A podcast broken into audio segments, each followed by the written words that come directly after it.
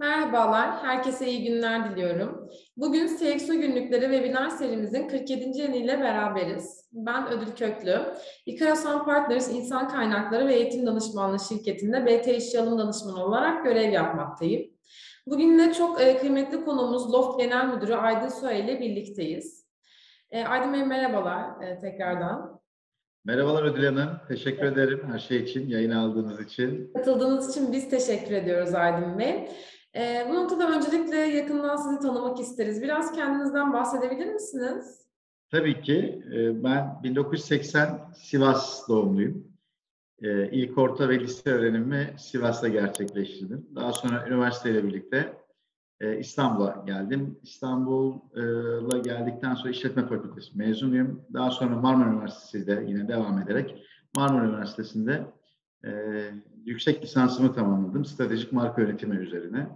Yaklaşık 22 yıldır perakende sektörün içindeyim. Yani e, üniversite yıllarıyla birlikte e, perakendenin içerisine dahil olduk ve perakendecilik deneyimleri elde ettik.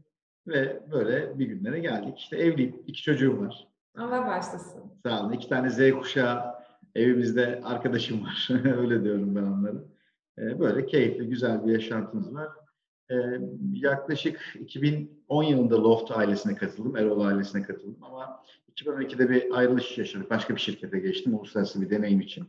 E, daha sonra 3 yıl sonra tekrar 2015 yılıyla e, Loft'a tekrar döndüm ve e, o günden bugüne e, devam eden de bir e, Loft'la birlikte bir stratejik çalışmamız var. Profesyonel yaşantımız var. Böyle kısaca bilgi vermiş olayım sizlere de. Anladım. Çok teşekkürler. Ee, peki e, Türkiye'nin önemli giyim markaları arasında gelen Loft şirketinde genel müdür olarak görev alıyorsunuz bahsettiğiniz üzere. E, kariyer yolculuğunuzu değerlendirecek olursanız neler söylemek istersiniz?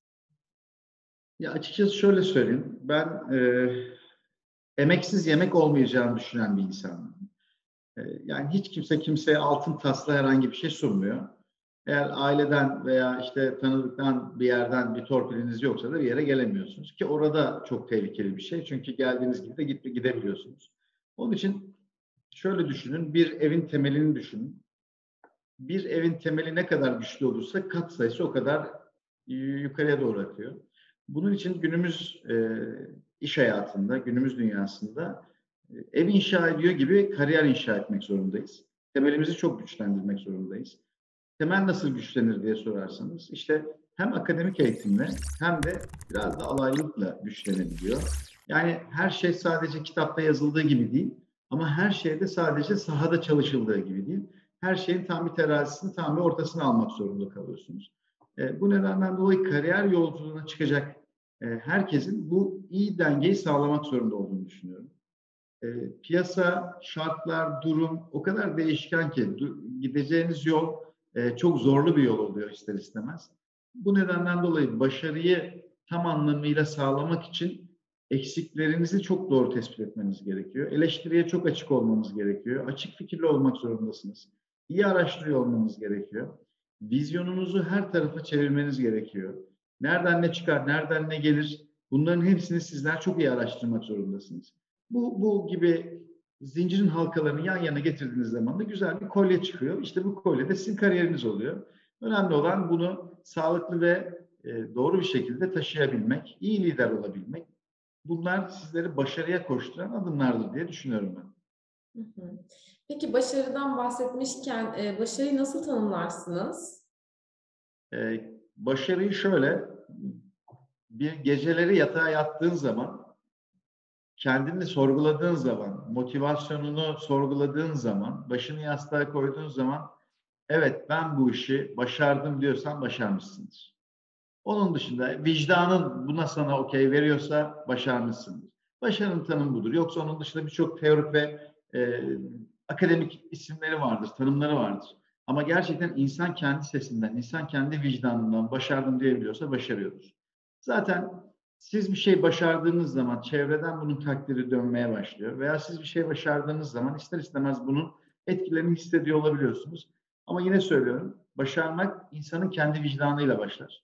Eğer siz vicdan olarak kendinize başardım diyebiliyorsanız başarıyorsunuzdur anlamına gelir bence. Çok güzel açıkladınız. Tekrar teşekkürler. E, peki e, günümüzün popüler kavramları arasında NFT ve Metaverse gelmekte e, şu an. E, güncel bir konuda devam edecek olursak, e, Loft Türkiye'nin NFT koleksiyonunu hazırlayan ve satışını yapan ilk moda markası oldu. E, gelirin tamamını dünya barışı için harcayacağınızı öğrendik. Detayları biraz da sizden dinlemek isteriz. Tabii ki. Şimdi e, açıkçası Loft markamız biraz daha e, Z kuşağı hedef kitlesine sahip. Aslında biz şöyle tanımlıyoruz. Z kuşağı kendini Z kuşağı hissedenler diyoruz. E, çünkü insanın yaşam biçimi yaşıyla ölçülmez. Yaşam biçimi farklı bir düzendir. E, şöyle böyle bir Z kuşağı hedef kitlesine sahipseniz de yani eğer tüketici olarak o hedef kitleyi hedefliyorsanız da işiniz üç kat daha zor oluyor. Çünkü çok hızlı değişen teknoloji, çok hızlı değişen güncel konular ve yaşam düzenleri var. Bunlara ayak uydurmak zorundasınız.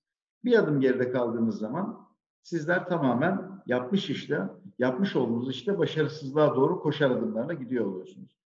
Ee, işte biraz Metaverse ve NFT dünyasında bizim hayatımıza böyle girdi. NFT özellikle koleksiyondan bahsetmem gerekirse, biraz istersen şöyle düşünelim. Metaverse'den bahsetmem gerekirse hızlı bir şekilde dünyamıza girecek bir kavram Metaverse. Bugün aslında e, dün bir söyleşide dinledim. E, Google'da Metaverse nedir diye en çok aratılan ülke Türkiye'ymiş. İkinci Çin. Yani adamların bir buçuk milyar nüfusu var. Bizim 80 milyon nüfusumuz var. Biz onlardan daha fazla araştır, aramışız. İşte bu biraz daha konular, gündemler, aslında insanlar bir şeyler duyuyor ama bunun ne olduğunu anlamaya çalışıyorlar. Türkiye'de de böyle bir gündem ortaya çıktı. Biraz daha zamanı var Metaverse dünyasına geçmenin. Bunu reddeder eder, edenler var, etmeyenler var ama benim şahsi fikrim gelecek gerçek anlamda meta dünyada da kurularak devam edeceğini düşünüyoruz ki onun için markamızın da yatırımını bu tarafa doğru gerçekleştiriyoruz. Ee, ama NFT daha şu anda elle tutulabilir, insanlara bir şey ifade edebileceğiniz ve farklı e, olabileceğiniz bir pozisyondu. Bir kere madem hedef kitlemiz Z kuşağı veya bir vizyon ortaya koymaya çalışıyorsak ilk yapan biz olmak zorundayız diye bu vizyonla ekip arkadaşlarımla beraber yola çıktık. Tabii NFT'nin ne olduğunu anlamak ve NFT'nin tasarımını yapmak dahi zamanımızı çok fazla aldı. Çünkü hiç bilmediğiniz bir ortam, hiç bilmediğiniz bir hayat. E, yani deseniz ki Loft bir denim pantolon yapsın satsın en iyisini yapar en iyisini satar ama NFT dediğiniz dünya farklı bir şey. Yani alışkanlıklarınızın değiştiği bir dünya. Onun için bayağı bir çaba gösterdik. Arkadaşlarımla birlikte gerçekten ciddi bir e, beyin fırtınaları e, yaşadık. Neler yapmamız doğru, neler yapmamamız doğru. Ondan sonra tamamen şöyle bir karar aldık kendimize. Dedik ki şu anda NFT'de Loft'un pantolonunu, Loft'un tişörtünü çizmenin kimse bir faydası yok. Şu anda kimse bununla çok fazla ilgilenmez. O zaman dedik dünyada bir sürdürülebilirlik problemi var ve bu sürdürülebilirlik problemini tam anlamıyla dile getirebilmek, işte el ele tutabilmek için dedik. Birleşmiş Milletler'in e, projelerini inceledik. Bu projelerle birlikte bu kavramların ne olduğunu birleştirdik. Daha sonra da şunu farkına vardık. Evet şimdi Birleşmiş Milletler'in şimdi 17 tane sürdürülebilir bir projesi var. Bu projelerin hepsi çok güzel. Temiz su, eşitlik, toplumsal eşitlik, yaşam kalitesi gibi çok güzel sürdürülebilir projeler var ama peki bu projelere ihtiyaç duyulan şey neydi? Ve onu tespit etmek istedik. Ve yaklaşık 12 koleksiyon biz bu dünyayı buraya nasıl getirdiğin koleksiyonunu yaptık. Savaşlar, teknolojiler, orman yangınları, e, dengesiz beslenme, dengesiz düzen, dünyanın bir tarafı bolluk ve israf içinde yaşarken dünyanın bir tarafı açlık içerisinde yaşaması, iklim değişiklikleri gibi konulardan oluşan bir NFT koleksiyonu yaptık. E, bununla birlikte teknolojinin de hayatına girdiğine atıfta bulunduğumuz koleksiyonlar oluştu önümüzde. E, bunların hepsini e, sırf e, gerçekten bir şeylerin farkına varabilmek ve insanlara bir şeyleri ifade edebilmek için yaptık. E, açıkçası ben e, çok tepki beklemiyordum. Hani yavaş yavaş olur, çıkartırız, gösteririz, yapmış oluruz dedim. Yanılmıyorsam 30. dakikada NFT'ler tükendi orada. Çok ciddi güzel bir e, tepki gördük. E, çünkü dünyayı ilgilendiren bir e, konu açtık. Bireysel, markasal, markalaştırmak zorunda olduğumuz bir konu değildi. Dünyayı ilgilendiren bir konu açtık. E, ve çok kısa sürede tükendi. Bu bizi çok umutlandırdı ve çok mutlu etti. E, çünkü bizimle birlikte birilerinin bir şeylere dert ettiğini gördük ve bunun için de motivasyonumuzu da daha da arttırdık. Hayatın devam eden pozisyonlarında zaten birinci planımız NFT'yi neden dünyayı buraya getirdik, hangi hataları yaptık, NFT'lerini yaptıktan sonra şimdi ikinci aşamadayız. Peki biz buraya getirdik, gelecek için nasıl kurtulabiliriz projelerini hazırlıyoruz. Özellikle orada da işte Birleşmiş Milletler'in sürdürülebilirlik projeleri içerisinde e, kalmaya devam ediyoruz. Çünkü dünya dilini konuşmak zorundayız. Bir dünyaya sesleniyorsak o hitabı o sesle dönmemiz gerekiyor. Ee, bununla birlikte aslında biz bu NFT yaparken herhangi bir maddi beklenti işte bir şey içerisinde değildik. Ee, tamamen doğa, insan, iklim, geçişteki problemler olduğu için de e, oradan gelirin, gelecek gelirin tamamını hiç ayırmadan maliyeti şuydu biz bu kadar para harcadık onu alırız bunu kenara koyarız bunu ayırırız gibi demeden gelirin tamamını Birleşmiş Milletler'e bağışladık. Ee, ve Birleşmiş Milletler'de bu konuyla ilgili zaten e, özel bir yazı hazırladı bize. Teşekkür mail atıyor, attılar. E, çünkü birileri bir şey yapmaya çalışıyorsa o insanların yükünü azaltmak zorundayız. Bireysel olarak sadece ticaret yapmak için burada değiliz. Bireysel olarak ticareti daha büyütmek için bu markaların başındayız tabii ki. Ama dertlenmek zorunda olduğumuz konular da var. Gelecek neslimizle ilgili problemler var. İklim problemleri var. Bugün dünyada yaklaşık 20 yıl içerisinde 300 milyon kişinin göçü konuşuluyor. Bu ne demek biliyor musunuz? Gıdaya ulaşamadığı için göçecekler. Ve dünyanın bütün düzeninin bozulacağı anlamına geliyor. Belki yaptığımız adım e, deniz için bir damla ama o damlamız var. İşte ise birilerine bir şeyleri farkındalığını e, getirmek istedik. E, bunu da biraz daha NFT dünyasıyla yaptık. Metaverse dünyasına da geçiyoruz artık. Yavaş yavaş o yatırımlarımızı yapıyoruz ama dediğim gibi Metaverse e, belki e, bizler için, insanlık için uzun ama e, dijital dünya için çok kısa bir süre. Yani 7-8 yılda hayatımıza girecek bir pozisyon. Şimdiden herkes pozisyonunu almak zorunda. E, Web 2.0 sona eriyor. Web 3.0 başlıyor aslında. E, Metaverse dediğimiz şey işin PR'ı. Aslında Web 2.0'dan Web 3.0'a geçiyoruz. İşte 5G'ler gelecek hayatımıza. 100 e, megabit daha hızlı olacağız. Saniyedeki sayfa açılışımız, görüntü gönderimiz, hologram gönderimiz daha artacak. Yani aslında bunlar geçiyor ama şu anda bunun Metaverse'de PR yapılıyor. Ee, aslında Metaverse bu işin sadece küçük bir puzzle'ın parçası. Ee, gelecek 3.0'la dünyamızın yaşam tarzı çok fazla değişecek. Bunun için de herkesin hazır olması gerektiğini düşünüyoruz. Biz de mümkün olduğu kadar bugünün şartları biraz zorlu ama elimizden geldiği kadar yatırımımızdan belli bir kısmını da o tarafa doğru ayırıyoruz. Ee, çok güzel bir e, aslında yaptığınız organizasyon diyeyim, bağışınız diyeyim e, Aydın Bey. E, peki pandemiyle birlikte e, bildiğiniz üzere çoğu sektörde durgunluk yaşandı ve e, etkilerinden henüz yeni kurtulmaya başladık. Marka olarak krizi nasıl fırsata çevirdiniz? Pandemi döneminde özel ne gibi stratejiler uyguladınız? Yani açıkçası pandemi gerçekten dünyayı derinden sarsan ve her şeyi yerinden oynatan bir süreçti. Neden? Özellikle biz perakende sektörü olarak, hazır giyim markaları olarak e, bugüne kadar başımıza çok şey geldi. E, doğal afetler geldi, ekonomik krizler geldi, terör olayları geldi, dünyanın çeşitlerindeki problemler geldi. Ama biz hiç hayatımız boyunca mağazamızı kapatmadık. Hiç bunu yapmak zorunda kalmadık. Ticaretimiz az veya çok bir şekilde devam etti hazır giyimciler olarak veya AVM kiracıları olarak veya cadde mağazası kiracıları olarak. Bir şekilde ticaretimiz hep sürdü. İyi veya kötü ama sürdü. Bir akaramız devam etti. Ama pandemi bize farklı bir şey deneyimledi. Pandemi e, tamamen şartelleri kapattırdı bize. E, bunun şöyle bir yükü var. Yani hazır giyim sektöründe olan markalarla gıda sektöründe olan markaların, restoranların biraz daha farklı yükü ve sorumlulukları var. Nedir bu?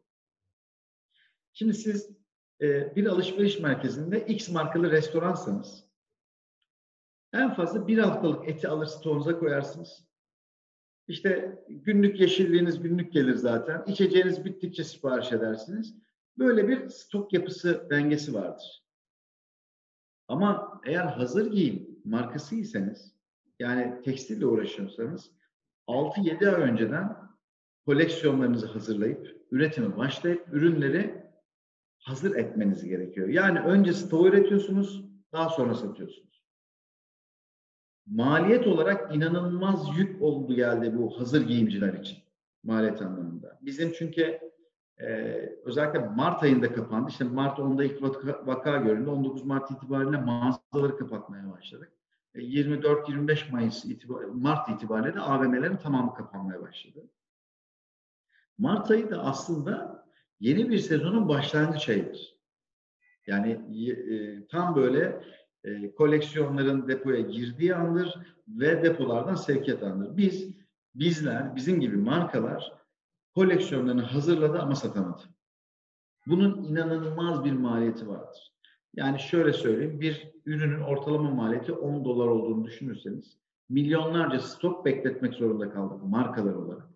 Yani çarpın, bölün, siz koyun ve bunu finanse etmek zorunda kaldık. E bununla birlikte bir markasınız, bir duruşunuz var. Satmasanız da finanse etmeniz gerekiyor. Piyasada bir alt tarafı, üretim tarafını ayakta tutmanız gerekiyor. E, ödemelerinize devam ediyorsunuz. Zor bir nakit akışı dönemiydi. Çok farklı bir yerdi. Bu bize farklı bir deneyim kazandırdı ama e, o günün ilk günleri olduğundan beri hep şunu söyledik biz. E, hiç kimseyi mağdur etmeden marka olarak ülke bize, tüketici bize marka değeri verdi. Belirli bir standartta bizi görüyor ve sorumlandırıyor. O zaman bizim de bugün başka bir sorumluluğumuz var. Ticaretin durduğu yerde kimseyi zorda bırakma, bırakmamalıyız. Üzerimize almamız gereken bazı yükler vardı ve bu yükleri de çok şükür grup olarak ki Erol Holding grubu olarak biliyorsunuz bizim bir de Collins markamız var. Grup grup olarak e, gerçek anlamda piyasayı tamamen finanse edebilme, insanları ayakta tutabilme için üzerimize düşeni fazlasıyla yaptığımızı söyleyebilirim. E, pandemiyi avantaja çevirdik. Nasıl avantaja çevirdik? Şimdi herkes online ciro falan diyor. Yani evet online siteler arttı ama e, yani şöyle söyleyeyim ben size. E, bunu defalarca söyledim ama belki yine tekrar etmiş geleceğim. Pandemi döneminde evet e, e-ticaret ciroları çok fazla arttı. İnsanlar buraya doğru yoğunlaştı. İnsanlar çünkü sosyal bir varlık, alışveriş yapmak zorunda. Evde de otursa sosyalleşmesi gerekiyor. Bu nedenden dolayı bu tarafa doğru ticaret biraz evrildi ama ya zaten bugün Türkiye'de hazır giyimde toplam ciromuzun yüzde dördünü oluşturan bir yer e-ticaret. Yani yüzde doksan altısını başka bir yerlerden elde ediyorsunuz.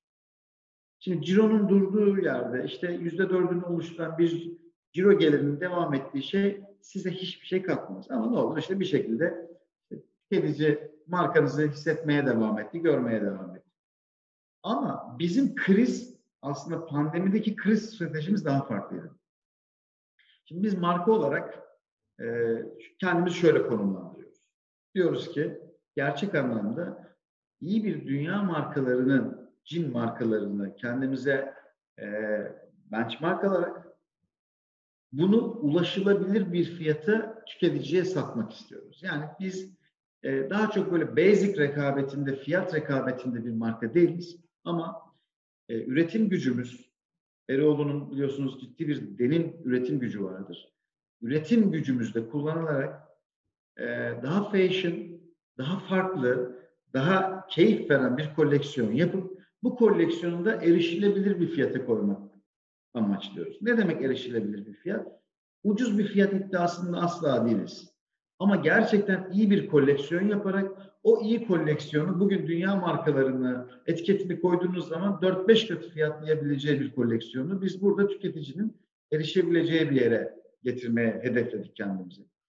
Ve pandemi sürecinde e, el, elde kalan stoklar nedeniyle birçok marka üretim yapmadı. Bekledi ve mağazaları açılmaya başladığı zaman, pazar piyasa şartları değişmeye başladığı zaman stoktaki ürünü satmaya tüketiciye yönlendirdi. Biz öyle yapmadık. Biz bu işi başka tekrar kurguladık. Bir kısmını oradan, bir kısmını yeni üretimden, yeni tasarımdan. Çünkü moda değişkendir. Örneğin pantolon giyilmiyor. İşte daha çok örme grupları giyiliyor. Şort giyiliyor, şofman giyiniyor. Yani artık insanlar gömlek giymiyor, sweatshirt giyiyor. Yani tamamen bir alışkanlık değişiklikleri başladı. O değişikliklere ayak uydurabilmek için biz kapalı olduğumuz dönemde bir koleksiyon yaptık. Hatta bir de pandemi koleksiyonu yaptık. Yani böyle insanlar ne oldu falan derken biz koronavirüslere baskı yaptık, maskeler yaptık, onların üzerine böyle keyiflendirdik, işte e, mesajlar verdik falan böyle keyifli işler de yaptık. Çünkü bu marka sorumluluğumuz gereği. E, devam eden dönemde dünyanın yaşadığı bir enflasyonist bir ortam var biliyorsunuz. Pamuk 0.65 sentti, şu anda 2 dolar. Yani dolar dolar enflasyon var. Artık ham maddeye ulaşmayla ilgili büyük problemlerden kaynaklı yaşayan dünya problemleri var. Markalar bu artışlar nedeniyle, fiyatların yükselmesi nedeniyle kendinden ödün vermeyerek yani fiyatını belli bir bench'te koruyabilmek için kalitesinden ödün vermeye başladı. Biz Loft olarak onu yapmadık. Biz dedik ki önce kalite. Önce ürünü yap. Fiyatı yine erişilebilir, ulaşılabilir bir fiyat yapmak için çaba göster. Ama kaliteden, üründen, çeşitliliğinden, fashion'ından, insanlara katmış olduğun o değer, değerden ödün verme dedik. Çünkü onu yaparsanız aşağıda zaten birçok böyle bir marka var. İsimlerini saymayayım şimdi. Çok değerli markalar, zaten çok güçlü yapılar, büyük adetler üretiyorlar. Finansal anlamda çok kuvvetler. Sen bir de onların içine girmeye çalışırsan ortalık e, toz duman olur senin adına. Bu nedenden dolayı mümkün olduğu kadar sıyrılmaya çalıştım. Üründen, kaliteden, fashion'dan hiçbir zaman ödün vermedik. Fiyatın artması, ürünün maliyeti artması oranında arttı. Ama tüketici nezdinde farklı bir marka kaldı. Bugün tüketici cin markası, iyi bir cin markası almak isterse Loft'a gelmek zorunda ve Loft'u görmek zorunda. Bu kadar iddialıyım. Çünkü Loft'un dışındaki neredeyse e, diğer cin markaları fiyat ve kalite rencinde kalabilmek için birçok şeyinden ödün vermek zorunda kaldı. E, koleksiyondan, kalitesinden, fashion'ından. Bu sefer de ne oldu? Türkiye'de bir basic marka havuzu olmaya başladı. Herkes tekrar giymeye başladı. Herkes aynı kalıp giymeye başladı. E, biz biraz buradan sıyrıldık. Biraz mahallenin delisi gibi ortalarda gezdik. İnsanlar bize ne yapıyorsunuz siz dedi ya. Dedik ki yapıyoruz hiç merak etmeyin. O gün çok riskli, riskli kararlardı ama bugün bu kararların çok doğru olduğunu e, finansal tablolara yansıyarak da görüyoruz. Çok da mutluyuz. E, tüketiciyi çok mutlu ediyoruz. Çok güzel dönüşler alıyoruz. E, yani farklı ve güzel giyinmek cin anlamında, e, bu tarz anlamında, cin tarz anlamında giymek isteyenlerin e, adresi olduğumuzu düşünüyorum. Peki e, stil sahibi, cesur ve yaratıcı e, tasarımlarıyla adından söz ettiren e, Loft'un gelecek dönemdeki planlarını da dinlemek isterim sizden. Yani yaşadığımız gün dünyada gelecekle ilgili bir plan yapamıyorsunuz. Yani eskiden oturup 5 yıllık çalıştaylar yapardık. İşte 2007, 2008, 2009, 2010, 2011 çalıştayı derdik. İşte 5 yıllık hedeflerimiz, açacağımız, büyüyeceğimiz noktalar falan derdik ama dünyanın şu anda bulunmuş olduğu projektden kaynaklı çok uzun vadeli gelecek planlarımız yapmıyoruz. Yapsak da gerçek olmuyor zaten. Daha kısa vadeli planlar yapıyoruz. Ama marka olarak zaten e, bizim geçmiş aylarda girmiş olduğumuz Türk Kalite projesi var. Devletimiz tarafından yurt dışı adımların desteklenen bir proje. Belirli standartları yerine getiriyorsanız devletimiz bizi alıyor, markayı alıyor. Yurt dışında yaptığı yatırımlarda destekler veriyor ve bizlerle böylelikle orada mücadele şansımızı arttırıyoruz. Ee, bizim zaten hedefimiz biraz buydu. Ee, Türk Kalite'ye girmekti ve Türk Kalite'ye girdik. Bu aslında şu anlama veriyor bize. Ee, biraz daha artık e, yüzümüzü tüketim pazarlarına doğru çevirmeye başlıyoruz. Tüketim pazarları yani daha çok tüketimin yoğun olduğu işte e, Middle East bölgesi, e, işte Rusya tarafı e, veya e, Afrika'nın belirli kısımları bizim şu anda hedef pazarlarımız haline geldi. Hem tüketimin olduğu hem de biraz daha paranın rahat harcandığı noktalar oralar. Bu nedenden dolayı aslında gelecek en büyük planlarımız oralarda yürümek. Ki geçtiğimiz aylarda Abu Dhabi'de bir mağazamız vardı. Onu açtık. E, hızlı bir şekilde. Şu anda Libya'da bir dört mağaza imzaladık. İşte Fas'ta üç mağaza imzaladık. E, bununla birlikte zaten Rusya'da Collins'in çok güçlü bir operasyon yükü var. Yaklaşık 300 küsur mağazası var Collins'in Rusya'da. E, Collins de bizim abimiz, abi markamız. Onların e, tecrübelerinden, know-how'larından yararlanak o taraflara yatırımları yapıyoruz. E, bu nedenden dolayı aslında e, Kuzey Irak'ta iki mağaza açıyoruz. Önümüzdeki e, ay iki mağazayı da açmış oluruz. Yani yoğun bir şekilde yurt dışı da Türkiye'de de desteklemeye devam ediyoruz. Ee, peki kariyer hayatının henüz başlarında olan kişilere e, nasıl tavsiyeler vermek istersiniz? Ee, çok tavsiye vermek isterim tabii. Şimdi şöyle söyleyeyim, Ödül Ben e, en son Marmara Üniversitesi'ndeydik. İşte insan kaynakları 35 üniversite yaptım ben pandemiden bu dönemine kadar. Konferanslarda falan e, mümkün olduğu kadar çağırana hep gidiyorum. Hiç hayır demiyorum. Çünkü e, nasıl e, bir işte zekat vermek gerekiyor ya inançlara göre. İşte bizim de kariyerlerimizin zekatları bunlardır. Arkadaşlarımızla zaman geçirmek, onlara e, gerçekten gidecekleri yolları anlatmak, yaşayacakları problemleri anlatmak, nasıl başaracaklarını anlatmak aslında bu da bizim zekatımız. Yani ben hep böyle düşünüyorum. Ve benimle meslektaş olan arkadaşlarıma hep bunu öneriyorum. Kapatmayın kendinizi, tecrübelerinizi paylaşın. Çünkü e, bugün en değerli şey tecrübe, yaşanılmışlık. Ama gerçek de bir tarafta var. Yani dünün gerçekleri bugünün doğruları olmuyor maalesef. Hayat çok değişti. Bugünkü bildiklerimiz bugün çok gerçekler değil. Ama bugün başarıyı nasıl sağlayacağız derseniz ben hep şunu söylüyorum. Ee, arkadaşlarımda da mutlaka dinleyenler olmuştur. Ee, artık üniversiteyi kazanmak veya üniversite mezun olmak çok büyük bir ayrıcalık değil. O bizim dönemimizde ayrıcalık. 97, 98 gazetede ilan ederlerdi kazananları. O kadar az kişi kazanırdı. E, gazetede ilan edilirdi. Şimdi e, eğitim ve özellikle yüksek yüksek öğrenim yani üniversite dönemleri oldukça daha basit geçiyor. Yani gerçekten iyi bir okul kazanabiliyorsan kazanıyorsun. Kazanamıyorsan ortada bir okul kazanabiliyorsun. Hiçbir şey yapamıyorsan özel üniversitelerde istediğin bölümü tercih edebiliyorsun. Bu aslında biraz daha piyasada çok bulunan üniversite mezuniyet diplomasını e, biraz daha e, değersiz kılıyor demeyeyim ama aslında bir ayrıcalık yaratmıyor. Fakat artık ayrıcalık sadece insanların kendisini ifade edebilmeyle yaratmaya başladığını inanıyorum. Yani iletişimi güçlü olan insanların önümüzde çok daha büyük fark yaratacaklarını düşünüyorum. Ee, başaracaklarını düşünüyorum. Şimdi genç arkadaşlarımıza tavsiyem benim şu. Hep veriyorum ve defalarca vereceğim. Akademik eğitim çok çok önemli. Günümüz dünyasında e, sanal oyunlar olmak, meta dünyasında bulunmak, işte sosyal medyada zaman geçirmek, videolar çekmek, reels'lar yapmak, TikTok'lar yapmak gerçekten bunlar var. Bunlardan reddedemezsiniz. Bunları kimse elin tersine atsın demiyorum. Ama hayatın bir bölümü var ki o da işte sahada. Yaz tatili geliyor. Önümüzde yaz tatili var. Herkes gitsin çalışsın bir yerde diyorum. Part-time çalışsın, full-time çalışsın. Kimisi gitsin bir fast food zincirinde çalışsın, kimisi gitsin bir hazır giyim markasında çalışsın, kimisi gitsin lojistikte çalışsın, kimisi gitsin turizmde çalışsın. Bunu para kazanmak için algılamayın. Tüketiciyle iletişime girerek bunları bunları da bir eğitim olduğunu algılasınlar.